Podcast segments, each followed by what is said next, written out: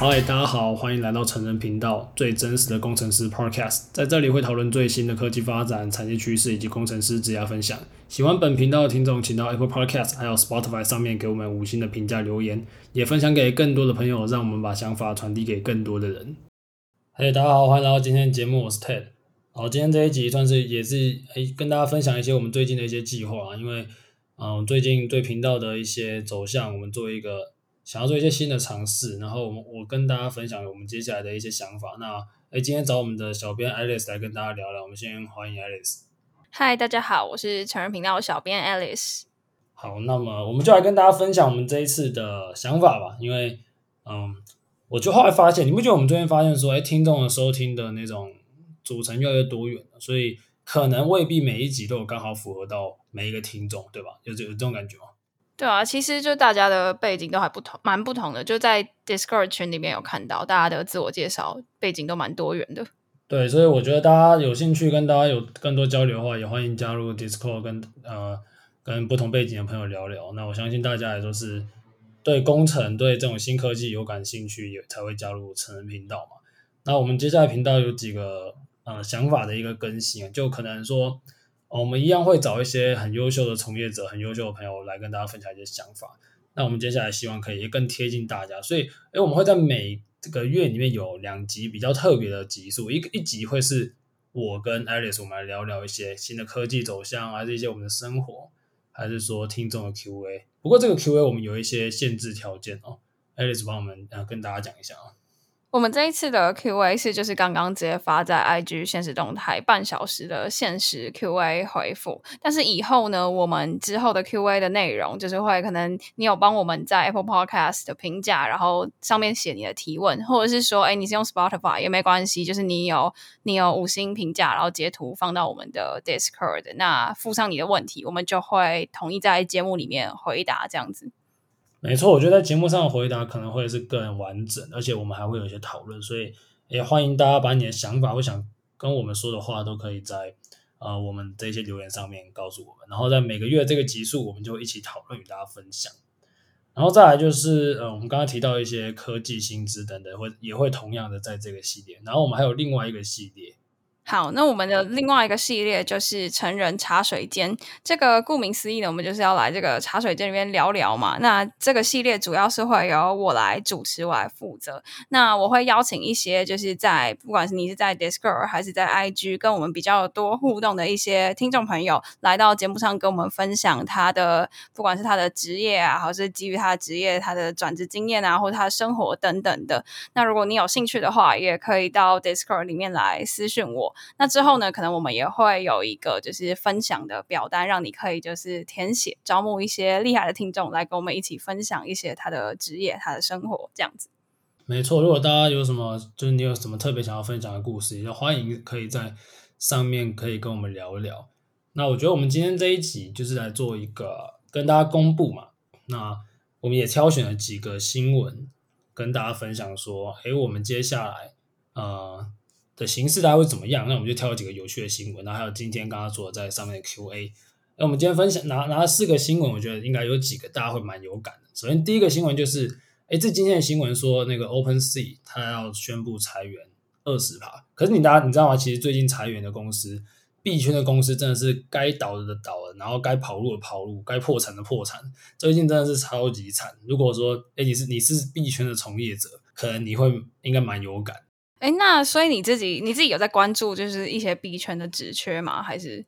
我觉得台湾台湾之前币圈大概去年下半年到今年上半年，可能三四月之前吧，其实各大交易所非常非常的用力在找人，然后它其实也有效的提供提升台湾纯软的平均薪资，我觉得是还不错。但因为我们最近就听到啊，像什么呃。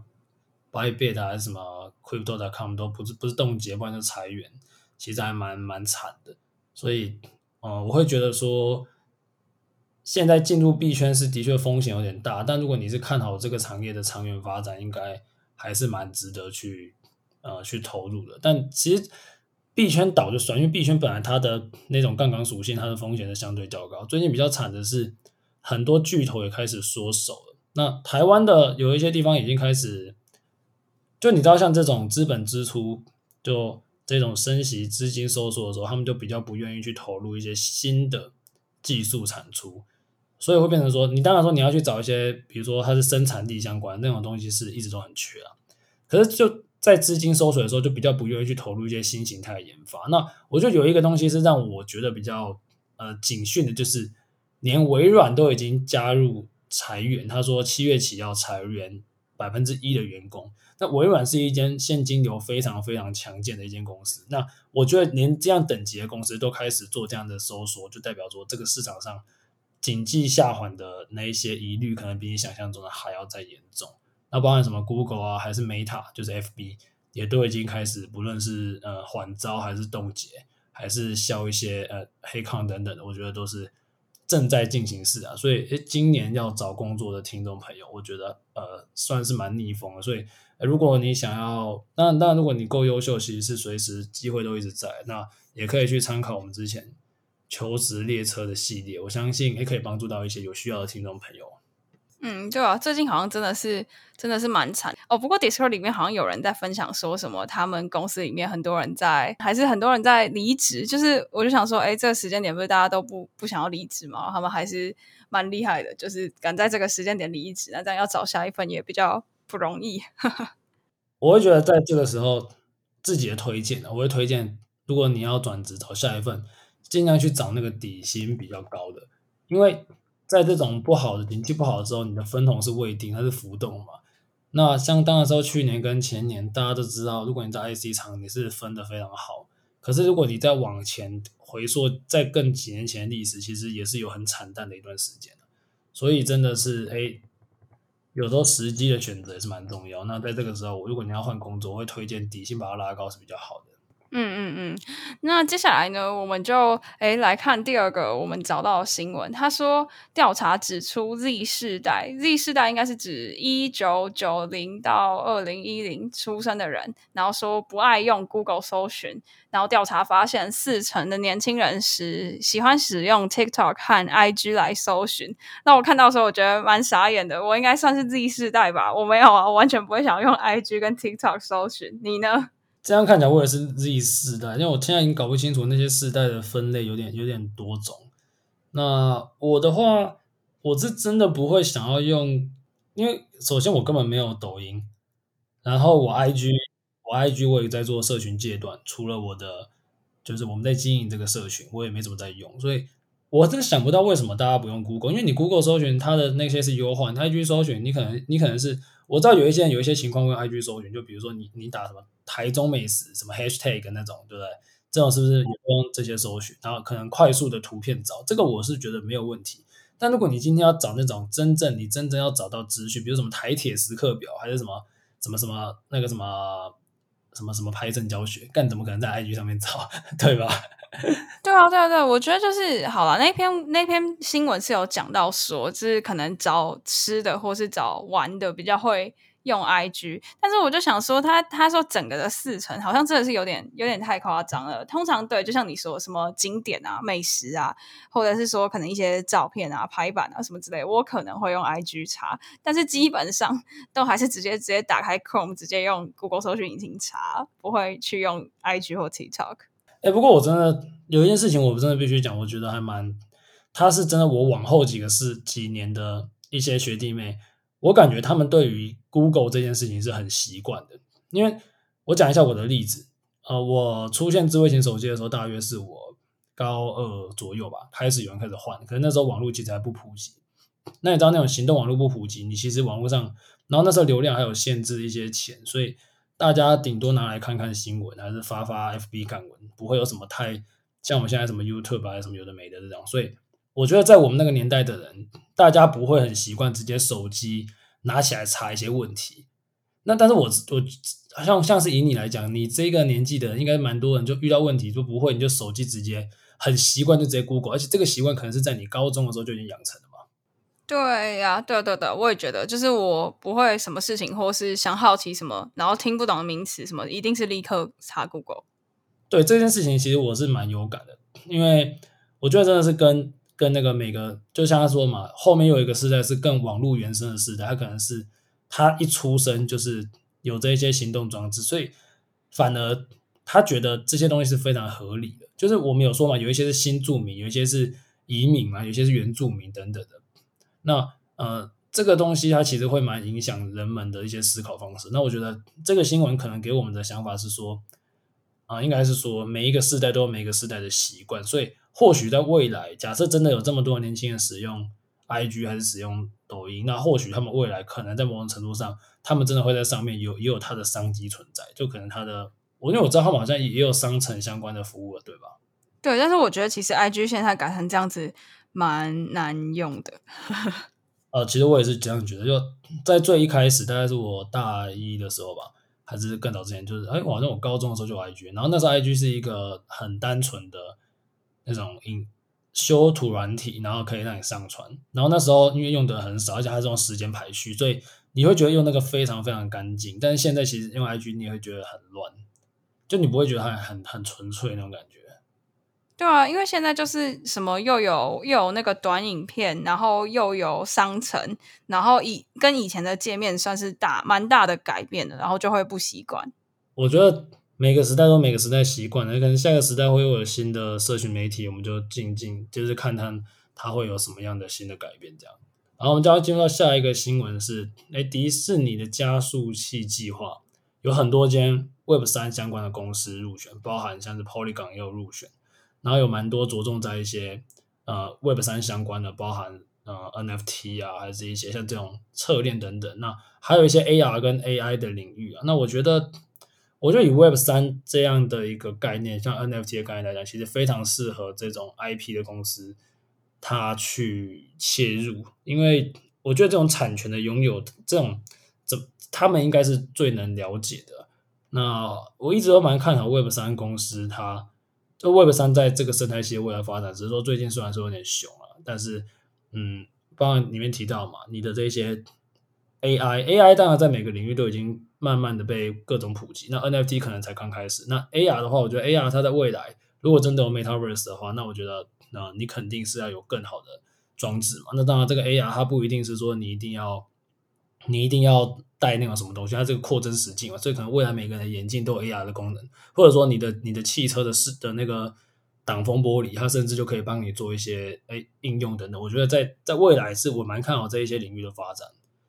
那这些东西应该是在，我觉得可能你是资工系相关的听众朋友，或者是软体工程相关的朋友，你会对这些东西比较有一些了解吧？我不知道 AR 的部分，我其实是没有做过，你有你有做过吗？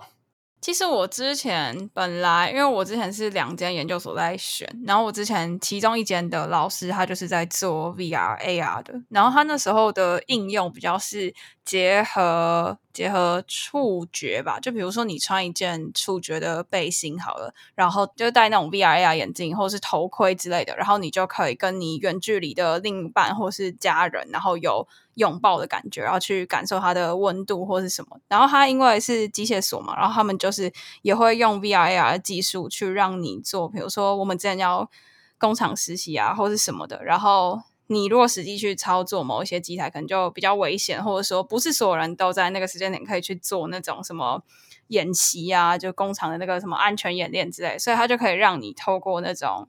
虚拟的感觉去练习操作那些工具机，然后让你可以去做一些呃，就是安全的演练等等的，让你可以先试着去操控。然后那时候那间实验室就是在做这些 VR AR 的一些研究。了解，我觉得在这种嗯、呃、这方面的训练好像已经有，像 在我记得美国好像有些士兵的训练是用类似的概念。那我觉得哎，自己是蛮看好这个领域发展，但因为现在使用场景可能大家也想不到，但我觉得。现因为你知道吗？手机是这这是十几年才出现，那你觉得未来的十几年可能真的是行动装置的巅峰？那行动装置可能包括眼镜、手表等等。我觉得 AR 这种概念应该会在下一个时代会被广泛使用，是我自己蛮看好的。那 Web 三的话就，就呃一直以来都是我觉得是下一个时代肯定会以某种程度上存存在我们整个生活里面。当然不一定是说什么 Web 三出现，Web 二就不见，因为我一直都觉得他们会是一个共存的形态，所以。也就蛮看好未来十几年内应该会有各种，它可能的这个科技的变革可能不会输我们十几年前像这个行动装置改变我们的生活的大的程度。嗯嗯，真的。那最后一个最后一个新闻，我们要来带大家看的是，就是比尔盖茨他这个月宣布又要再跟他的基金会捐款两百亿美元，然后把他的身家全部捐出，然后退出全球富豪榜。啊他其实已经捐的超多，因为你知道你知道比尔盖茨他自从从董事会推出之后，他就已经非常非常的全心在慈善事业，还是一些什么气候变迁相关的东西。哦，对啊，对啊，对。那之前不是有个笑话吗？就是。他他那个，我要看一个梗图，就是他说比尔盖茨嘛，说我要存钱买买一台车，就是旁边是一台兰博基尼，然后下面没多少说存好了。他现在呃，他们他他现在捐出来，他还是很快速的可以累积一大堆一大堆的那个身家，但我觉得他应该现在对他来说就不是重点，因为毕竟他还已经那么有钱了，可能对他来说自我实现更重要。那我跟跟大家分享一个之前的阴谋论，那这件事情就是。因为你知道，其实比尔盖茨他之前还是有这种空特斯啊，做一些操作啊等等的。然后像他之前不是去大量兑现啊，然后可能要卖股票等等。那个有阴谋论就是说，其实很多大户预测到说，今年的那个经济危机，想要各种理由出脱股票，然后 今年还是明年等到落底再开始抄这样。那这我不知道真假，对吧？因为本来大因为大户你要你要卖那么庞大的股票，你就是需要一些呃，可能需要被一些监管，然后。你可能大动作都会被被人家查验，但这件事情比较偏阴谋论，是跟大家分享。那我觉得，诶，如果呃，我一直觉得，如果大家有能力的话，你今天虽然我们没有像他那么有钱，可是呃，我们可以，比如说你偶尔捐一点小钱给一些有需要的人，我觉得都蛮好的。因为呃，世界上需要帮被帮助的人是真的蛮多的。我我会用那个什么 Line Pay，它它有那个捐款的功能，就还蛮方便的。它可以直接，它可以直接就是，因为有人挂 Line Pay，还有 Line Pay 现在其实很多什么缴我缴水电、缴停车费、缴有的没的电话费还是什么都可以用 Line Pay 处理，我觉得蛮方便的。哦，我好像有看过，就 Line Pay 的捐款，对 Line 我也会拿来送人家礼物，就什么生日啊什么之类的，就可以直接买 Line 礼物券，蛮方便的。是真的蛮方便的。Line 现在好像也要进军他们的，他我看他们之前有在找 NFT 相关的东西，然后他们之后未来我相信也会。蛮多 Web 三相关的应用，应该如果以台湾来讲啊，如果让一开始普及的话，应该会是很很出圈的时候。我觉得，因为因为大部分的人都在使用 Line，他就会就假设啊、呃，他就很容易去找到一些新的。那这些新的未必每个人都会了解，可是有一定的几率他们会算是说跨出现在的那个原本的圈子内吧。我觉得，嗯，Line 之外，好像 IG，IG 也有听说，好像也要有，IG 也要，但后来。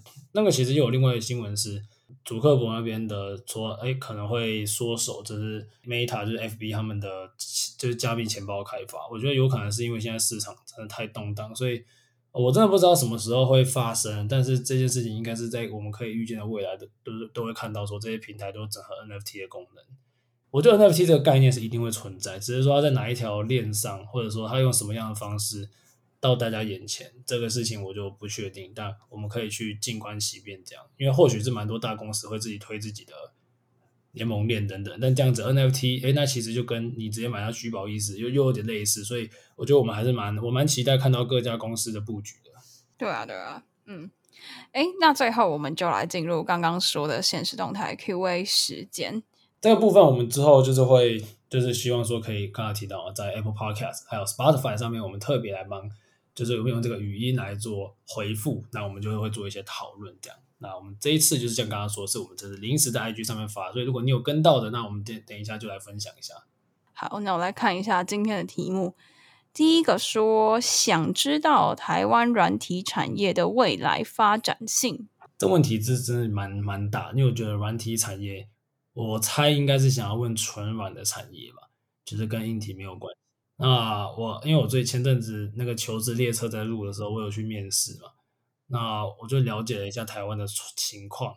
我必须说，台湾纯软真的还蛮惨的，我的平均是会输会输硬体一些啊。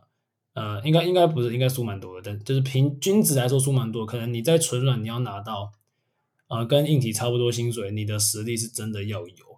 但是你在硬体拿到那样的薪水，可能就是一个君子这样，那是产业结构的问题。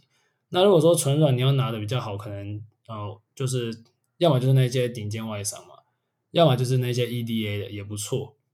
当那应该来说少，就是也是不错啦，就是一些比较平衡，然后一些加密货币相关的也也是不错，做 FinTech 的。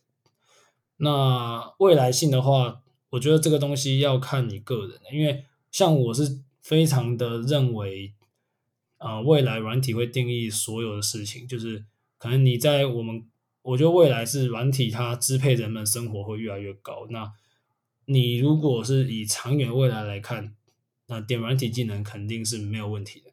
可是如果你是要看薪水的话呢，那我觉得。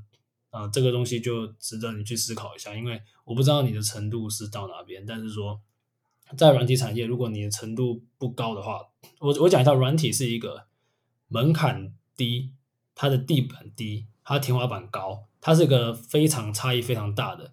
所以呢，我听到做工程做软体工程师，哎，三万块的我也听过，啊，一个月二三十万的我也我也都听到，而且都都不是太都都蛮常听到类似的差异性是非常非常庞大的。那这样子会取决于你自己踩的点位啊，因为包含软件产业它也很广啊，你是做哪一端？你是前端、后端、全端，还是什么 DevOps，还是 QA，还是干嘛的？我就不太确定。但我会觉得，呃，如果你是对软体不排斥的话，其实很多硬体厂他们陆陆续续在招很多软体的职缺。所以，如果你是以技能点，然后呢，你是向前看的话，或许你可以带软体的技能去 IC 厂，这是一个一个。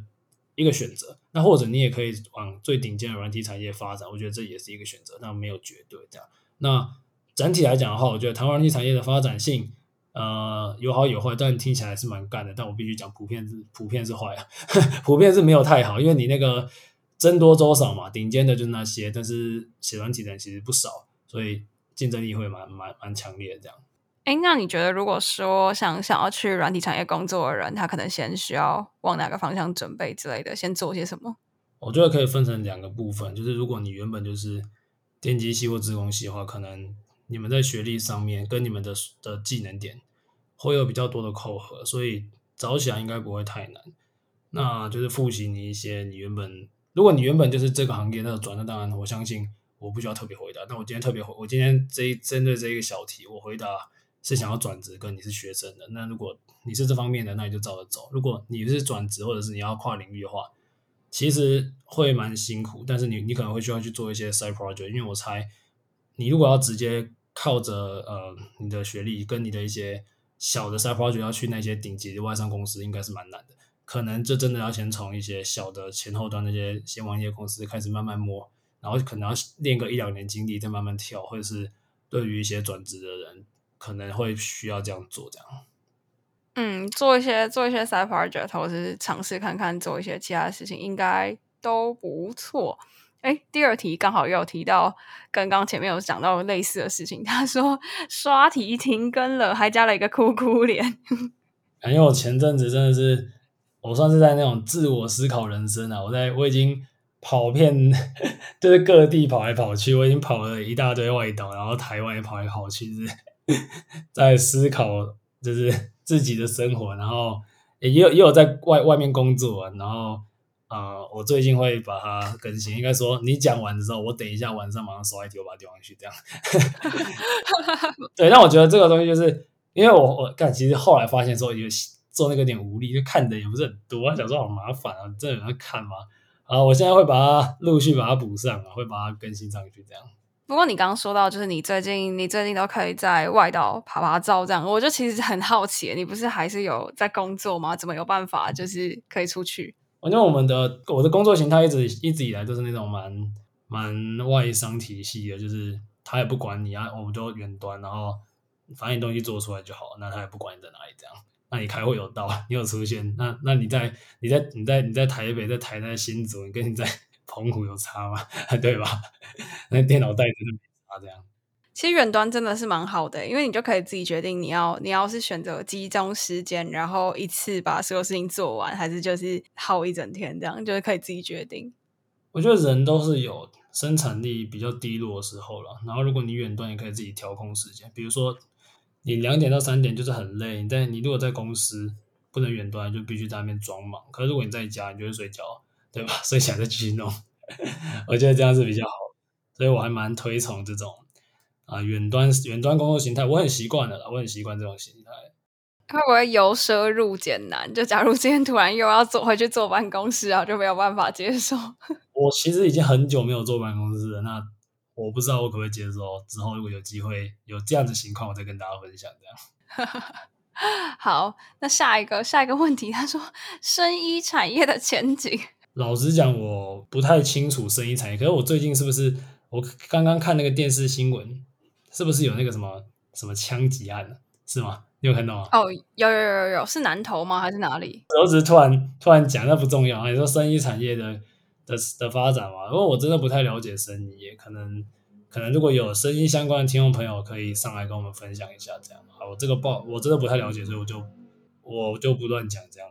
好，下一个下一个问题，他说：“请问升硕二的暑假应该要去实习吗？看很多朋友都有去。”嗯，这个。如果你是听我们频道，我猜应该是工程师的朋友吧。那我分享一下，如果你是那种商管科系的，像我弟，他们好像是蛮频繁，蛮每一个人都会去实习，而且实习时间都蛮久的。那但他们课业也没有这么重。那以工程师来讲的话，就是可能跟你们老师讨论嘛，因为蛮多老师他是不愿意放人的。然后有没有必要去实习？我个人是觉得没有必要。我是不不实习派的，因为我觉得实习也是去打杂，然后拿一张可能也未必真的很好看的履历。除非你的实习是那种，比如说你去什么微软实习，你去 Google 实习，那听起来就是哎干含金量比较高。那我觉得，而且去那边又可以看一些新的东西，我会蛮推荐。但如果你是去一些台商啊，反正你以后毕业也可以去，那那你又何必呢？对吧？啊，去那边他大概也不会叫你做什么太正经的事情，就是叫你也看看文件、打打杂、报报告这样，那意义也不是太大。如果你是为了你的求职的话，我觉得直接去投可能难度也不会到太高这样。嗯，那如果是那种什么，比如说你有来实习，然后你之后可能可以保送，可以做，就是可以进他们公司什么那种进大公司的话，可能就不错吗？还是你觉得？就看你有没有真的很想进那间嘛。如果如果你真的很想进，那你就进去转正啊。如果你根本也不想进那间公司，那那就还好。就我觉得，我就看你吧。如果你暑假你真的你也不知道干嘛，那你也可以选择去。就是这种东西，它问题答案都没有绝对。因为对我来讲啊，因为我一直有在做自己的事情，所以我觉得我不喜欢被人家绑住的感觉。但如果你比如说放假，你觉得实验室也不忙啊，你在家也不知道干嘛，那你想要找点事做，那或许也是一个可以考虑的选项。嗯，那我觉得如果是我，我可能不会。暑假好多事情，本来就很多事，就不想要去再去被帮助。但是我蛮多同学都有去，是真的。嗯，就看自己吧。对呀、啊，对呀、啊。诶，最后一题，最后一题有点好笑。他说会有财富自由列车吗？我希望有，我希望有。等我等我哪天财富自由的时候，我就我再告诉大家怎么财富自由。那我现在推荐大家要怎么做？现在推荐大家就是，呃，先累积你的本金，这很重要。然后。等熊市，等熊市落底，我们可能会遇到十年难得一见的机会。那我觉得大家可以稍微准备一下，或许呃这一年你就会看到一个很不错的买点。但会不会让你财富自由，我不知道。不过让你的，因为因为我觉得财富自由，你在财富自由这件事情，哎，我们可以来聊聊看。我觉得这件事情其实蛮蛮每个人定义不同啊。因为呃，我就以我来讲好了，你知道呃，以我这个年纪的薪资水平。啊、嗯，我不要讲那种真的屌到渣那，我们就讲讲一个君子来讲，就以台湾的趴数来讲，我应该算是很前面的。但你说我很自由吗？我觉得其实也还好啊。所以，其实真的财富自由，可能你真的要很多钱那种，你才会真的是有感觉到自由的感觉。就我觉得你要当打工仔，要到财富自由是难度真的是蛮高的。嗯，对，可能就要看每个人对财富自由定义的不同。对你，那你觉得怎么样财富自由？我觉得就是应该是你躺在，就之前不是有什么四趴法则吗？你可能你的那些。你的资产，它一年可以帮你升息，升的趴数，然后你可以去呃度过你的日常生活。但是我觉得这个东西其实有一点问题，因为它没有考虑到一些意外状况，假如你突然出去被车撞到之类的，类似这种事情，它都没有考虑进来。所以我觉得你人生中你要真的很财富自由，其实难度也是蛮高的。那你觉得财富自由是什么？就就像我刚刚说的，就你不用为钱担心啊，你可以应你可以应付到这一些，包含你这一些任何不确定性的发生，可能都要应付，你才是真的财富自由吧，因为。不然你说你今天好，你今天赚年薪五百万，你就有财富自由吗？也没有吧，对吧？所以，所以可能我觉得以以我们我目前的水平，我觉得离财富自由还有很大一段路。但我觉得如果你想要财富自由的话，你学习投资、学习理财，然后可能要创新，去累积一些新新的现金流，这几个应该都是蛮蛮蛮重要的一个点啊。我觉得大家，如果你是一个呃刚刚开始配置自己资产，刚开始累积财商，我觉得有几本书你们可以看一下，什么《穷爸爸富爸爸》，什么《致富心态》，去了解一个比较大方向的一个财务概念。然后先了解一个概念之后，你再开始去呃配置你自己的呃人生的财务分配。因为我觉得。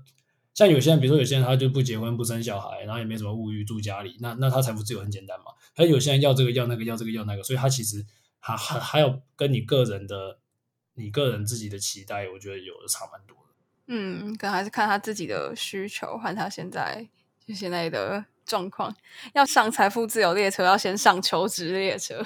对，先上求职列车，先让累积本金，然后等待机会。那如果哪一天我财富自由了，我我会再开这台车这样。